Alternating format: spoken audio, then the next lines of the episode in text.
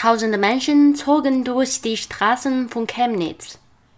In Chemnitz sind rund 8000 Menschen verschiedener Lager bei einer Serie von Kundgebungen auf die Straße gegangen.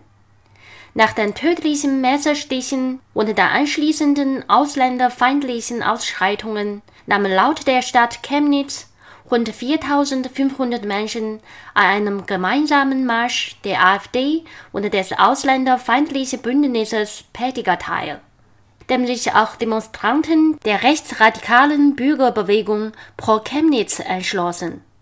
Sie wollten an das 35-jährige Opfer Dani H. erinnern, der am Rande eines Stadtfestes mutmaßlich von einem Iraker und einem Syrer tödlich verletzt wurde. Zudem demonstrierten sie gegen die Flüchtlingspolitik der Bundesregierung. Zu einem zeitgleichen Protest für Frieden und gegen Ausländerfeindlichkeit kamen der Angaben zufolge rund 4000 Menschen auf einem Parkplatz bei der Johanniskirche. In den Nebenstraßen wurde zudem weitere hunderte Teilnehmer gezählt.